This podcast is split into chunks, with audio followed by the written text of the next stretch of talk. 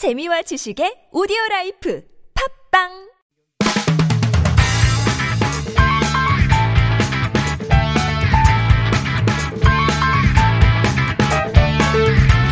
앞서 미디어 브리핑에서도 잠깐 짚었지만 오늘 첫 번째 광장에서는 기자단과 언론사 출입처 시스템에 대해서 한번 이야기 나눠보겠습니다. 출입처 제도를 비롯해서 지금의 취재 관행을 개선하기 위한 여러 제안들이 나왔는데요. 아직 뚜렷하게 효과적인 방안은 잘 보이지 않는 상황입니다. 그렇다고 무턱대고 출입처 자체를 폐지하기도 언론사 입장에서 상당히 부담스러운 상황인데요. 예상되는 문제점과 보다 구체적인 대안은 뭔지 이정훈 신한대 교수와 함께 이야기 나눠보겠습니다. 어서 오십시오. 네, 안녕하세요.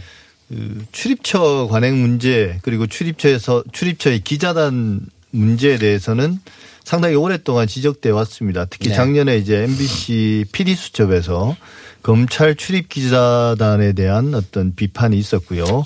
또 연이어서 KBS 같은 경우는 필수적인 곳을 제외하고는 네, 출입처 제도 자체를 폐지하겠다 네. 이런 이야기도 했었거든요. 근데 현장에서 별로 변한 건 없어 보입니다. 최근에 이제 서울시청의 기자단이 네. 투표를 해서 어, 기자를 징계하고 네. 또 그런 징계하는 것뿐만 아니라 이제 기자단에 가입하는 것도 여전히 투표제를 네, 통해서 이렇게 폐쇄적으로 운영이 되고 있거든요. 네네. 지금 현장의 상황은 어떻습니까? 디지털 미디어와의 속보 경쟁이 좀 더 치열해지고 근데 광고 수익은 점점 악화되는 이제 이런 재정적인 압박 이런 두 가지 어떤 원인 때문에 언론 취재 현실은 출입처에 대해서 오히려 더좀더 의존하게 되는 게 아닌가 그래서 좀 현재로서는 단기간에 해결되긴 조금 어렵지 않나 싶은 생각이 있습니다. 그리고 출입처의 의존도를 낮추려면 바깥에서 현장에서 취재하는 인원들이 이제 풍부해야 되는데 그거는 네. 이제 언론의 재정적인 규모 이런 것하고 밀접한 관계가 있는데 재정적인 여유가 오히려 광고 시장이 악화됨에 따라서 오히려 압박이 더 심해지는 상황이죠. 그래서 기자 수를 충분히 늘리는 것도 힘들고 취재비를 충분히 확보하는 것도 뭐 조금 힘들고 뭐 이러다 보면 아무래도 출입처에 의존하려는 심리가 좀 더 강해지는 게 아닌가 그런 생각이 있습니다. 예. 사실 이제 이 기자단 문화라는 게 일본의 언론 문화나 맞습니다. 관행을 그대로 이제 도입해서 쓰고 맞습니다. 있는 거죠. 그렇다고 볼 수 있습니다. 일본도 이제 일부에서는 문제 제기가 있으나 이제 큰 틀에서는 이제 바꾸려는 변화의 시도라기보다 이제 유지하는 쪽으로 가고 있는 걸로 저도 그렇게 알고 있습니다. 세계적으로 아마 우리와 같은 형태 기자단은 우리나라하고 일본밖에 없는 걸로 저는 알고 있습니다. 예. 이런 기자단의 문제는 뭔가요? 기자단의 문제는 여러 가지가 있을 수 있습니다. 우선 뭐 카르텔이라고 하죠. 그러니까 예. 특정 관련 정보를 출입처와 기자단만이 공유를 함으로써 그 기자단에 속하지 못한 언론에는 그 이제 정보가 전달이 잘 되지 않는 문제라든지 그다음에 아까도 말씀드렸던 이제 단순하게 받아 써서 속보 처리 중심으로 이제 뉴스를 만들다 보니까 기사가 이제 품질이 조금 저하되는 어떤 그런 이제 기사의 품질 저하 문제 같은 것들이 있고 그다음에 출입처 중심의 에, 사고 그러니까 기자들이 어떤 이슈가 터졌을 때 아무래도 중립적이거나 시민들의 입장을 생각하기보다는 몇 년간 지속적으로 특정 출입처를 다니다 보면 그 출입처 중심으로 오히려 사고를 하게 되는 예. 이런 문제도 좀 있고요. 그리고 아무래도 기자 단이라고 하는 게 언론의 필요성도 있지만 출입처의 필요성도 있습니다. 그래서 출입처가 언론을 한 곳에 모아놓으면 기자단 형태로 모아놓으면 그 출입처가 언론을 관리하기가 수월한 측면도 있기 때문에 또 어떤 이슈가 터졌을 때 언론 보도를 중심으로 의제가 설정되거나 프레임이 설정될 때 그게 아무래도 출입처 중심으로 설정될 가능성도 많다는 부정적인 측면이 있고요.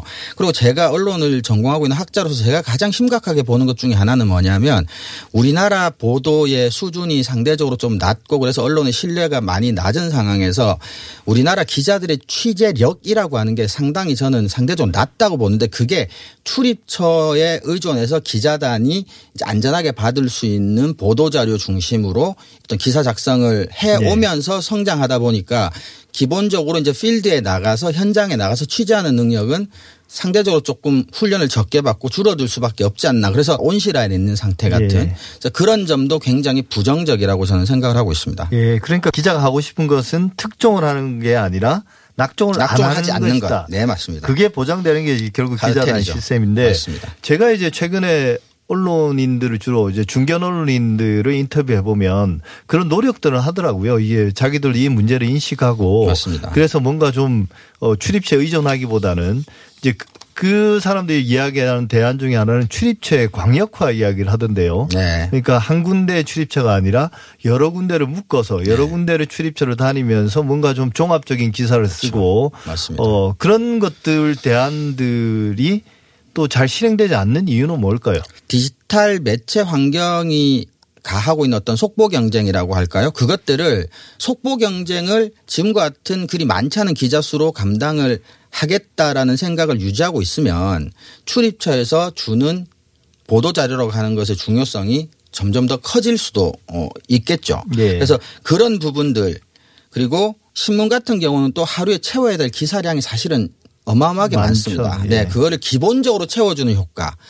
그 다음에 기자들이 출입처와 기자단 제도 폐지에 반대하는 기자들이 제기하는 가장 중요한 명분 이건 저는 뭐 일리가 있는 명분이라고 생각하는데 그래도 출입처의 기자단이 상주함으로써 권력을 감시하는 효과가 있다라는 부분도 사실은 뭐 일리가 전혀 없는 얘기는 아니고요.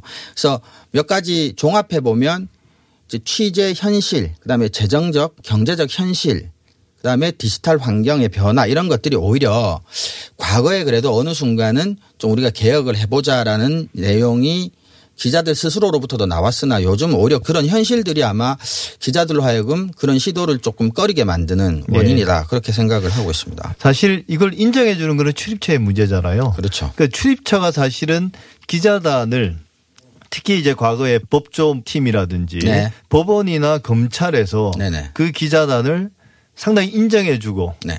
그러니까 출입처의 이해관계는 더 앞서도 말씀하셨지만 더 구체적으로 어떤 건가요? 왜 이런 기자단을 이렇게 인정해 주고 또 이 기자단을 통해서 어떤 편이나 이익을 보고 있는 겁니까? 어, 출입처는 사실은 이제 정보를 주고 싶은 정보만 주고자 하는 본능이 있겠죠, 당연히. 그리고 기자는 어, 얻고 싶은 정보를 얻어내려고 하는 본능이 있을 텐데 이 예. 두 집단이 이제 한 공간에 만나서 적당한 선에서 이제 타협을 보는 거죠. 예. 그러니까 예를 들어 검찰 예를 들자면 자기한테 뭐 유리하거나 피의자가 이제 불리해질 수 있는 정보를 미리 흘리는 건 이게 수사에 도움이 되는. 네네 검찰에 도움이 되는 정보고 근데 그것이 검찰이라고 하는 어쨌거나 공적 기관으로부터 나온 정보니까 언론 입장에서는 뭐 확인 굳이 하지 않더라도 팩트일 거라고 생각을 하고 쉽게 기사를 쓸 수가 있는 특히 이제 우리나라 같은 경우는 검찰이 이제 뭐 굉장히 유명인이라든지 거물 정치인이라든지 뭐 이런 사람들의 비리가 연루되어 있는 이런 사건 같은 경우는 이제 언론에게 굉장히 뉴스 가치가 큰데 그것이 그나마도 수사권이 없는 언론이 접근할 수 있는 정보라고 하는 건 이제 검찰에 흘려주는 정보. 예. 이제 요즘은 뭐 그것도 뭐 잘 안 한다고는 하는데 우리가 흔히 말하는 티타임. 그러니까 특정 검사가 이제 가볍게 기자들과 차를 마시는 비공식 자리에서 가볍게 흘리는 이야기들. 이제 그러니까 그 기자단에 속하지 못하면 절대로 접근할 수 없는 정보들이 있다는 거죠. 예. 그러니까 그걸 그렇게 정보를 흘려서 여론을 조성하고 나서 네. 이제 영장 전담 판사 같은 경우는 그 여론의 압박을 견뎌내기가 상당히 힘들다. 힘들죠. 예, 그렇게 이제 수사에 유리한 환경들을 그렇죠. 만들어내는 게 전형적인 검찰이 출입 기자단을 활용해서 그렇죠. 하는 언론 플레이의 가장 핵심인 거죠. 사실 그렇죠. 보면. 그렇죠. 중요한 것은 출입처도 기자단을 활용하고 이용하는 측면이 분명히 있고 기자단도 출입처로부터 이제 안전하게 최소한의 필요한 정보를 얻어내는 그래서 공생관계다라고 볼 예. 수가 있습니다. 네. 근데 이제 기자단의 폐쇄성 문제가 사실은 계속 문제가 되어 왔는데 네. 그게 이제 한편으로는 적절한 수준에서 기자단의 어떤 건전성을 유지하는 음. 그러니까 예를 뭐, 시- 뭐 이렇게 쉽게 말하면 어, 사이비 기자나 네. 이런 사람들이 끼어드는 걸 막고 네. 어, 그런 어떤 장벽이 되기도 하지만 네. 이게 폐쇄성이 지나치면 결국은 기자 스스로가 다른 기자의 언론의 자유를 억압하는 거잖아요. 이게 그렇죠. 뭐 반헌법적이라는 이야기까지 하던데요. 네, 이게 사실은 그 분명히 부분적으로 그런 소지들이 있습니다. 헌법 21조 제1항에 모든 국민은 언론의 자유를 가진다고 명시돼 있고 언론 자유에는 당연히 취재 보도의 자유가 포함되기 때문에 이 출입처에 기자단을 두고 그 폐쇄적으로 들고 남을 통제하는 것은 언론의 자유를 침해한다. 위헌의 소지가 있다라는 의견이 분명히 이제 언론학자들 사이에서도 있는 게 사실입니다. 기자단을 운영하면서 기자들이 근본적으로 가지는 어떤 핵심적인 이익이라는 게 네. 기자단을 통해서 어, 정보를 공유하고 그걸 통해서 약간의 그 경쟁이 주는 스트레스를 좀 완화하는 거잖아요. 그렇죠. 근데 올해 조사된 바에 따르면 기자들이 제일 싫어하는 게 네. 그러니까 다른 기자들한테 분노를 느끼는 경우는 결국은 오프 더 레코드를 깨거나 그렇죠. 엠바고를. 깨는 거라고 그러더라고요. 네, 네, 근데 맞습니다. 그 오프 더 레코드와 엠바고를 유지하는 게 사실은 기자단인 거잖아요. 맞습니다. 그러니까 출입처가 어, 굉장히 공적인 어떤 필요성에 의해서 엠바고라고 하는 건 이제 보도 시점을 조금 늦추는 거고요. 유예하는 거죠. 네. 예. 오프 더 레코드는 기자들이 알고는 있되 기사로는 쓰지 말라라는 예. 이제 이- 이제 언론 전문 용어인데 그게 이제 공적인 필요에 의해서 그게 이제 필요한 상황이 발생을 합니다. 근데 출입처 입장에서는 그 이제 100% 보장할 수는 없죠. 근데 이제 기자단과 출입처라고 하는 게 이제 공생 관계에 있다 보면 그 기자단한테 이제 엠바고나 오프라인을 요청을 하고 근데 기자단은 그걸 이제 지켜주는으로써 이제 일종의 관계를 유지하는데 또 뿐만 아니라 아까도 말씀드렸지만 이제 기자단이 사실 기자를 징계를 합니다. 저는 그게 어떤 근거에 법률적인 근거가 있고 무엇의 근거에서 하는지는 잘 모르겠는데 뭐 관행이죠. 뭐. 관행인 거죠. 그죠? 예. 그래서 엠바고도 깨면 기자단이 징계를 합니다. 그렇죠. 네. 그리고 출입처가 또 뭐 내쫓을 수는 있지만 최종적으로 내쫓는 것도 기자단에서 뭐 투표나 뭐 이런 걸 통해서 이제 그 내쫓으니까 출입처 입장에서는 자기 손에 피를 묻히지 않는 그런 거죠. 거죠. 그렇죠.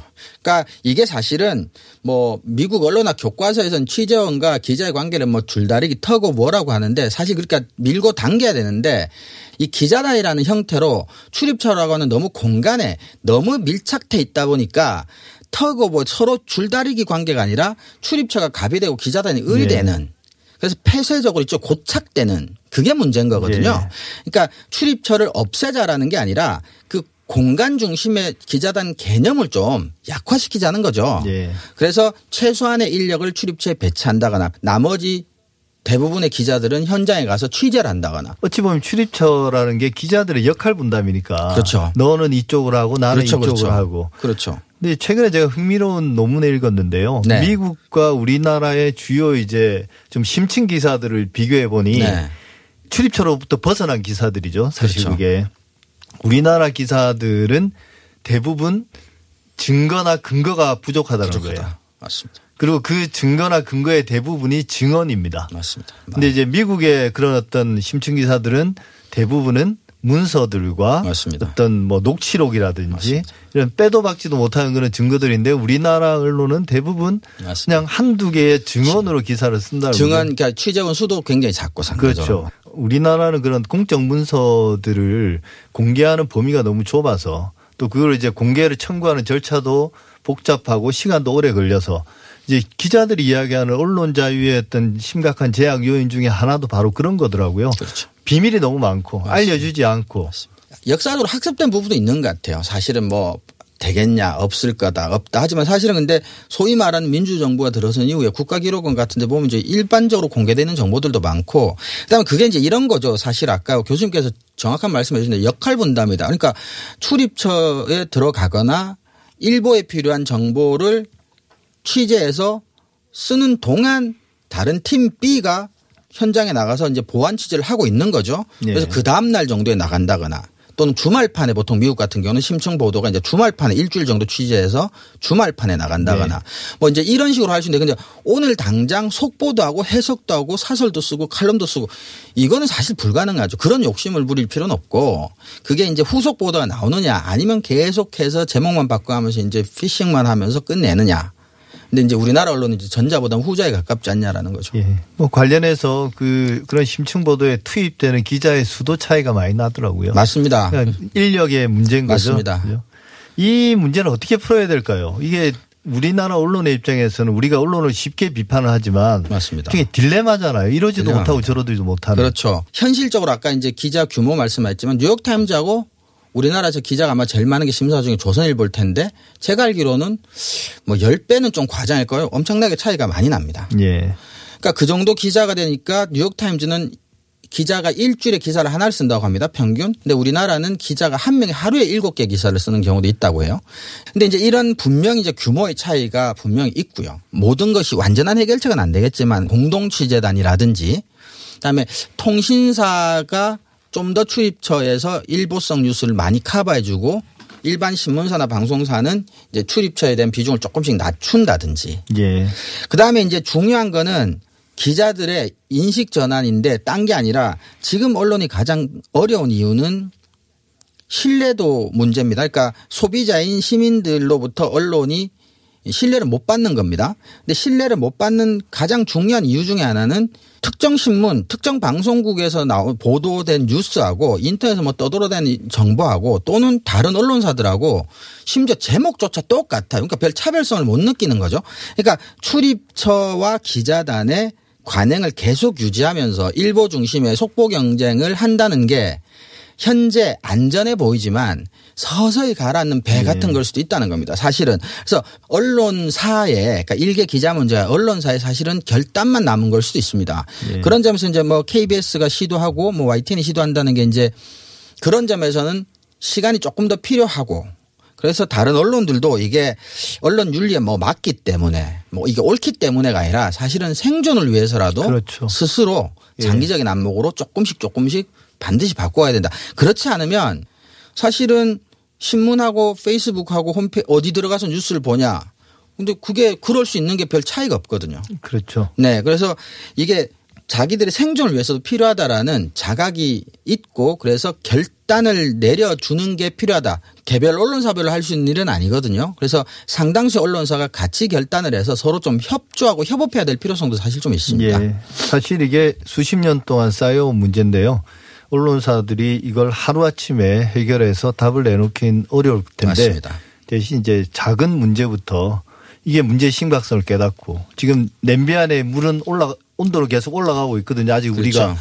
알고 있는지 모르는지는 잘 그렇죠. 모르겠지만 맞습니다. 빨리 작은 변화를 시작해야 되지 않을까 싶습니다. 이정훈 신한대 교수와 말씀 나눴습니다. 감사합니다. 감사합니다.